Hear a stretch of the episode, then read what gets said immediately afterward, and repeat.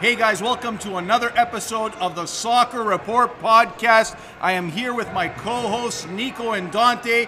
We're going to be talking TFC, Team Canada, a little bit of stuff from around the world. It's going to be an amazing show. We want to start off by thanking our sponsors who we could not be here without. We want to thank Cataldi Fresh Market. They've got two locations. First location is in Woodbridge at Market Lane, and they've got a second location in Toronto, Lawrence and Keele area. Check out Cataldi, and thank you to them for sponsoring this podcast. We also want to thank our friends at Nine Round Kickboxing Fitness. Louis got two locations, one in Vaughan and another one in Maple. Please support them because they are community-based. They support the community, they support soccer, and we need you to support them. So thank you to them.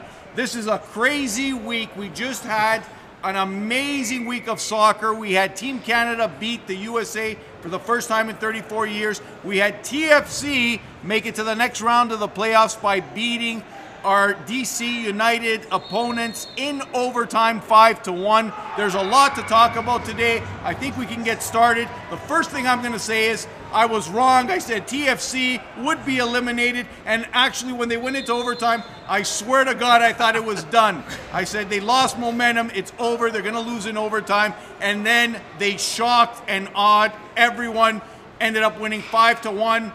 Our boy, the local boy, Richie Laryea, ends up coming on, game changer for me.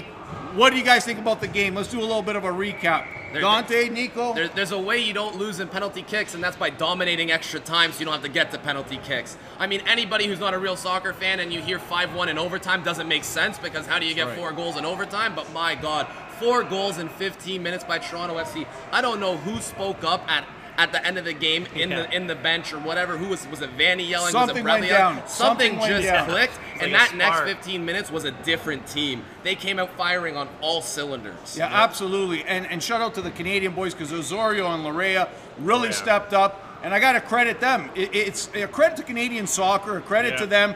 They came out, they were on fire. You saw Osorio was a man on a mission in that overtime. He had a massive impact on that result. Would you agree, Dante? Oh, I couldn't agree more. Jonathan Osorio, man, keep it up, man. Especially without Altidore and Gonzalez. Our heads were down and heading into the game, but my goodness, Jonathan Osorio, absolutely incredible, and we definitely needed him, and he stepped up and he delivered like a captain that he is on the team. Absolutely, and I was surprised by a bunch of players. Last night, first goal, Marky Delgado. I've been saying all season, why the hell does this guy keep playing? I guess we know why, because when it counts and it's playoff time, he finally scores. So Marky Delgado, shout out to you. You finally did it. You deserve to stay on, although I still would have subbed you out. We had a couple of substitutions which were questionable, but I was happy about the coach bringing Laryea on. I think that was a wise substitution. And we saw a lot of players sort of step it up where I didn't think that they would have. We also saw Moore come in towards the end. What do you guys think about the team without Altidore, without Gonzalez? What do you think about it? The team without Altidore at first was scary because Altidore brings a lot of goal threats. Then when I saw Gonzalez had a late hurt, my heart stopped. I thought it was done right there. Absolutely. Because you know what?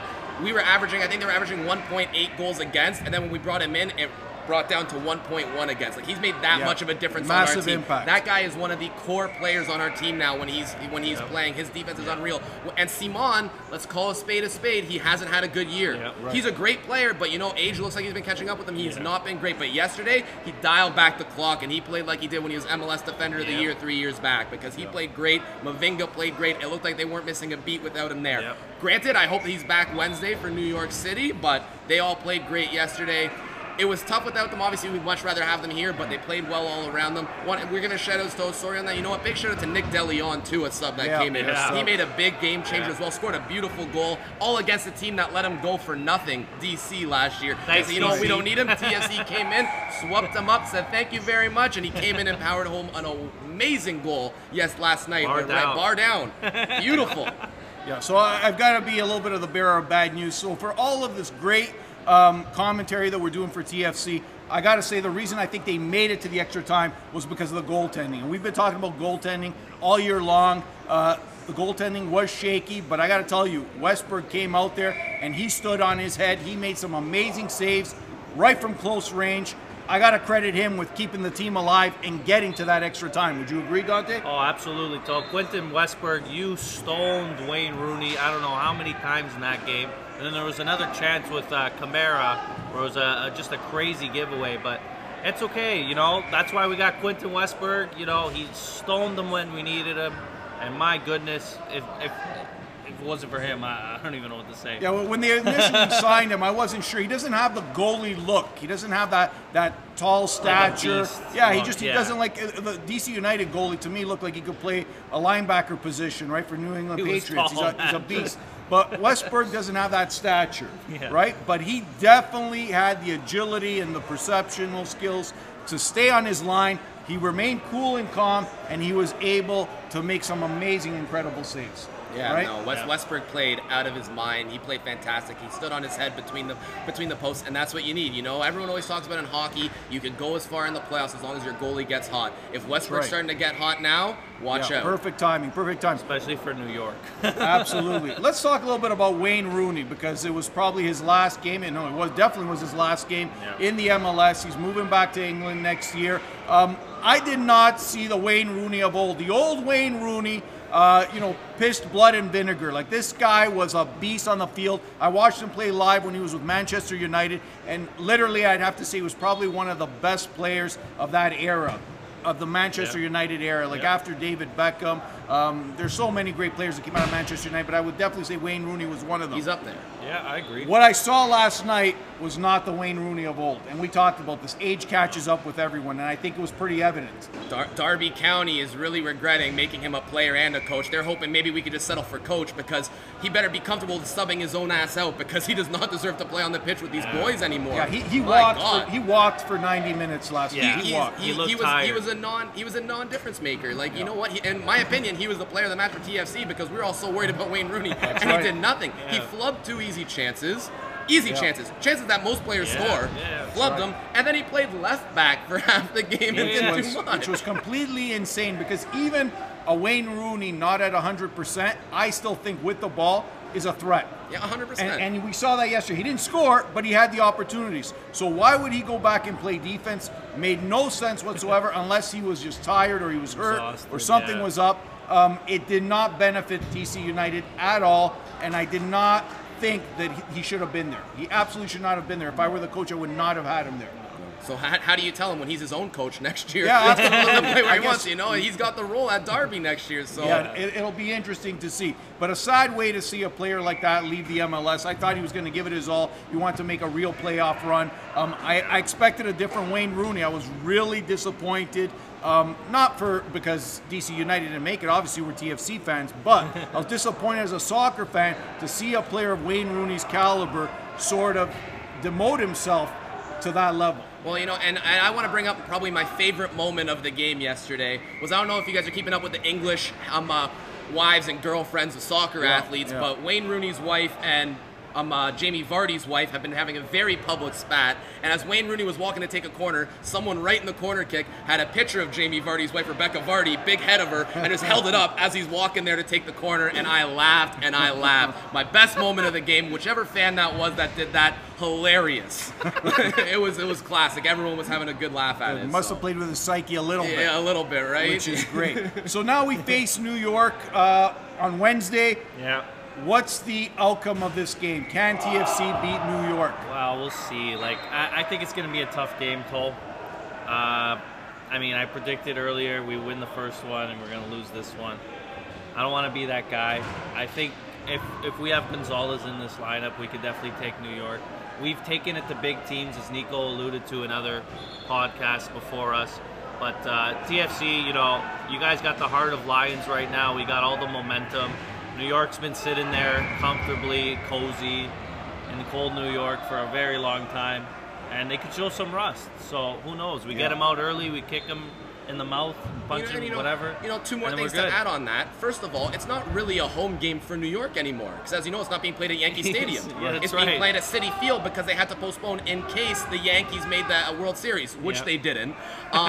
Just to throw that out there. But yeah, so that's City Field. It's a different surface, you know, it's a different area. So there is that little effect too. Second thing, what the hell, MLS? TFC plays a hard game on Saturday and you make them go in 5 days, travel, or 4 days, travel to New York and have to play another one-off playoff game, wait a week. Like, what was next Saturday and Sunday unavailable for times? Like, it's a ridiculous joke. I know they want to get everything done before the next international window, which I can understand, but these are your playoffs. This is the biggest part of your season and you're rushing through it. Especially when you got so many knocks on our team. Like, even during the game yesterday, Laryea went down for a little bit. Mavinga went down for a little bit. Like, we have a lot of knocks on our guys. We need as much time as possible to get them fully fit, and we have a quick turnaround to the next playoff game against the first-place team. It's a joke. Yeah, and the key to playoffs and going all the way is trying to have a healthy side. If you don't have that healthy side and you lose key guys, like, I hope Mavinga's okay because he really stepped up yesterday. It was huge. But we hope he's okay because otherwise, without him, and Gonzalez, we're in big trouble. I swear to God, if I see Zavaleta on that pitch Wednesday, I'm going to cry. I'm going to turn off my TV. I'm going to go to bed because I know what's going to happen. I'm going to cry. Absolutely. I'm going to cry. It's like heartbreaking. So what did you guys think of the atmosphere yesterday at BMO? Now, we know it wasn't sold out. I could see it. There were empty seats at the top levels. There were even empty seats on the ends. And it was proclaimed TFC Day by Mayor John Tory. And we still couldn't sell it out. Do you guys think that after Giovinco, we lost some luster, that Pozuelo couldn't recover? Like, we thought Pozuelo would be the next Giovinco, but we see it wasn't sold out. What's going on in Toronto? Is there just too much going on? The Leafs are playing Boston. There's other stuff happening in the city. Why can we not sell this out? A big game with a Wayne Rooney there. We don't sell out the stadium. What's going on? Toronto made BMO too big, I think. You know, 35,000 seats for a local soccer. It is what it is. It's a local soccer team. You know, MLS isn't as big as it could be. 35,000 seats to sell out for a soccer game, that's going to be tough to do, you know? Look at the Argos in there. They barely get 10,000, right? And no one's really talking about does CFL have a chance of succeeding. There's a lot of seats. And you know what? To be fair to them, they did sell out quite a bit. Like, I'd say, I couldn't hear what the actual number was. But I'd say you're probably looking around 30,000 for that game, maybe just under, which to me is not bad. That's still 10,000 more than they get at full capacity in the Scotiabank Arena, right? So it's not bad. I think there might be a little bit of a worry, like you said, how can they not sell out a playoff game like that? But Leafs and Boston, you know, there's some other factors there. It's tough. It's just, you got to get to the realization soccer's not where it will be in Canada anytime soon, you know? So I know everyone in Canada in the soccer community is trying to push towards the World Cup 2026. We saw with the Canada-US game, which was a phenomenal game. That game wasn't sold out either, and you would think more Canadians would come and support.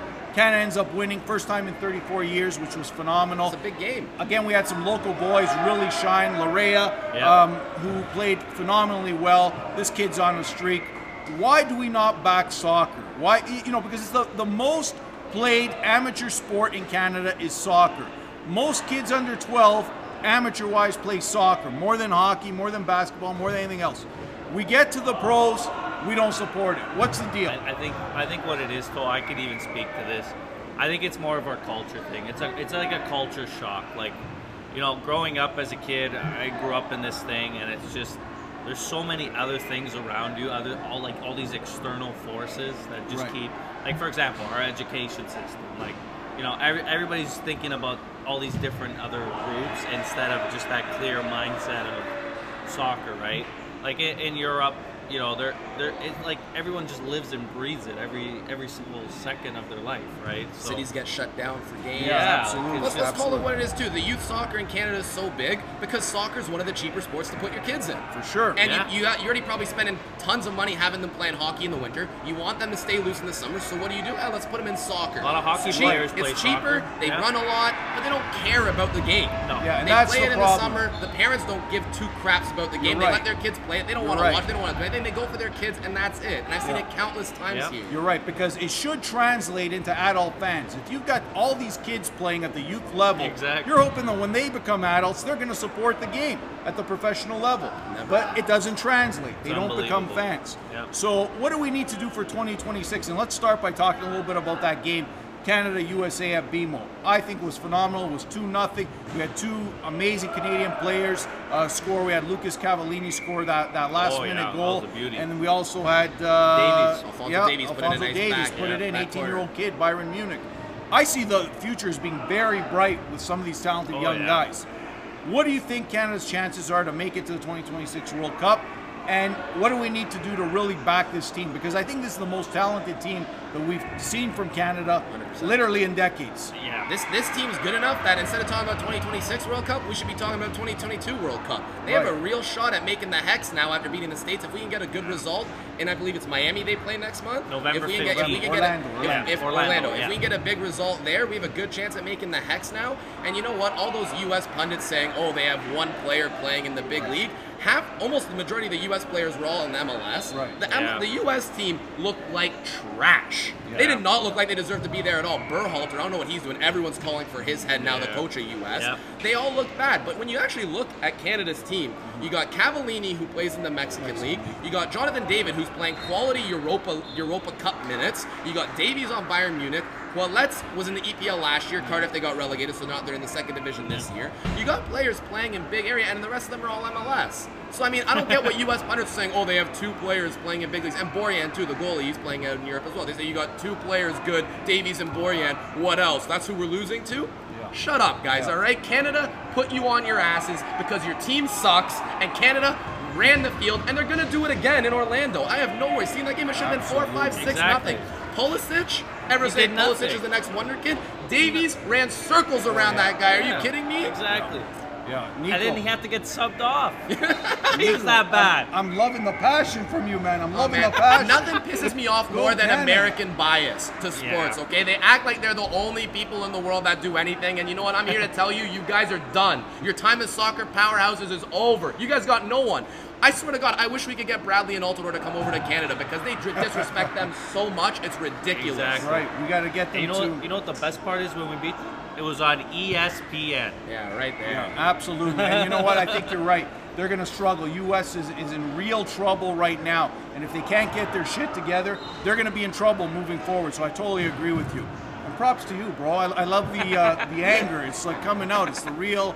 Real Nico's coming out. I've been going at Twitter all weekend with people in the States talking about how bad Canada is and how U.S. should deserve to lose to them. Please, they didn't lose to us, right? USA didn't lose to Canada. No. Canada beat USA. Absolutely. Yeah, exactly. It was a clear superior match by the Canadians. Well deserved. Technically, tactically, well-deserved win. I hope that they can do it again in Orlando on the away game. So we'll see what happens. Guys, generally, let's give our prognostication for TFC playoff run. Let's say what's going to happen. Let's start with Dante. Dante, what happens on Wednesday with TFC versus New York? We go into New York. We hit them in the mouth. You know, I could see us taking this game 2-0. So are you changing your prediction? Your prediction was originally we win one game and we lose the next game. I am going to change my prediction because we're going to come in, we're going to hit in the mouth, and we're going to score a late goal to seal it. That's my prediction, 2-0. All right, go ahead. I said it last podcast. TFC's making it to the finals and they're winning it. I'm sticking by that. Nothing they did yesterday gives me enough reason to dissuade my opinion. They proved it. I mean, sure, they looked shaky in the first 90, but after in that first 15 minutes, 4 goals, that team shows up on Wednesday, we're beating New York. That team shows up any day, we're winning any single game we play. So I'm sticking with my prediction. They're going all the way. Yeah, I got to agree with you. If they show up the way that they did in extra time, they will definitely beat New York. But in regular time, Westberg saved their ass. If it wasn't for him, they would have been done. Wayne Rooney was non-existent. If you get a player who is on his game and is really showing up for that game, TFC is going to lose in regular time. That's my prediction. So I was wrong the first game. I said they would be eliminated. I thought in extra time they were going to be eliminated. They came out on fire, ended up winning 5-1. I was dead wrong. But if they show up the same way that they did during regular time, they're going to be in trouble. TFC loses in New York. I'm just waiting for some heads to roll. It's going to happen. They're not going all the way. They're not making the MLS Cup this year. Heads will roll. And that's my prediction. So I got a question for you, Toe. Was that win yesterday enough for Vanny to keep his job next year?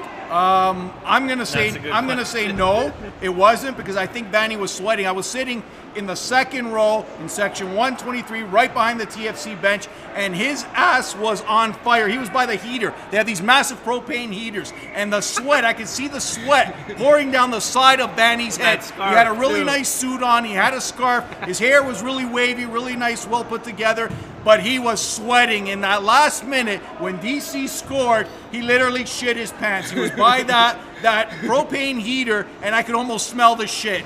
It was just unbelievable. So I thought that in extra time they were done. So I'm going to say that they will be done in New York. It's sad to say, Vanny, your time is coming to an end. You made it by basically a hair. So get ready. Next game could be your last one. We'll see what happens, although I do wish TFC the best of luck. I hope they make it because they got some phenomenal young players, especially guys like Laryea. I hope, I know he's going to play Delgado, but I'd like to see some other guys start. We'll see what happens. Guys, thanks so much.